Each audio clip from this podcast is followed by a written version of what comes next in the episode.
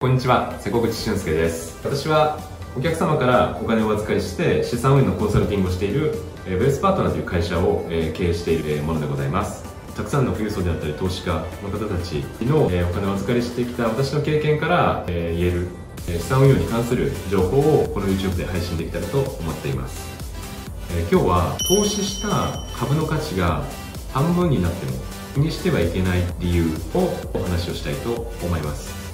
皆さんは株に投資をしているでしょうか？私は資産の多くを株式に投資しています。ただその株の価値が半分になっても私は気にしていません。なんで株が半分になっても気にしてはいけないかっていうのを本日お話したいと思います。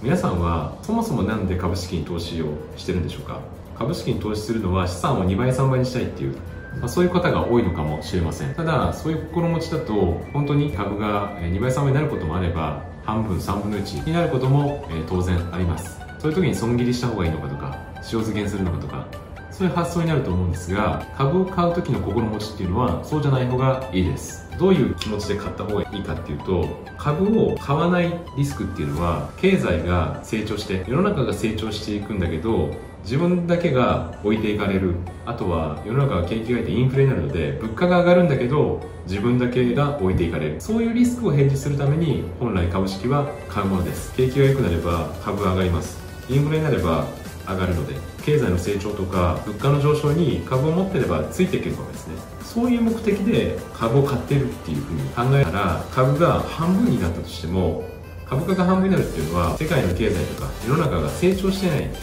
物価が上がってないから下がってるわけです。だからあんまり気にならないですね。これは例えば保険にも似てるんですが医療保険に入ったとして月数千円だとして入院をじゃしなかったからといってその保険料が無駄だったなって思いますか？株も同じです。物価が上がらなかった下がらなかったからこの株買っといて損だったかなとか保険料なわけなので、まあ、そういうことは普通考えないですよね。なので私は株を持つっていうのはそういうインフレについてくるとか物価が上がるとかそういうリスクを提示するための手段として投資しているそういう心持ちでいれば株が下がっても気にはならないのでそういう気持ちで投資するのがいいと思います。といったところで投資した株の価値が半分になっても気にしてはいけない理由というテーマでお話しさせていただきました。ありがとうございます。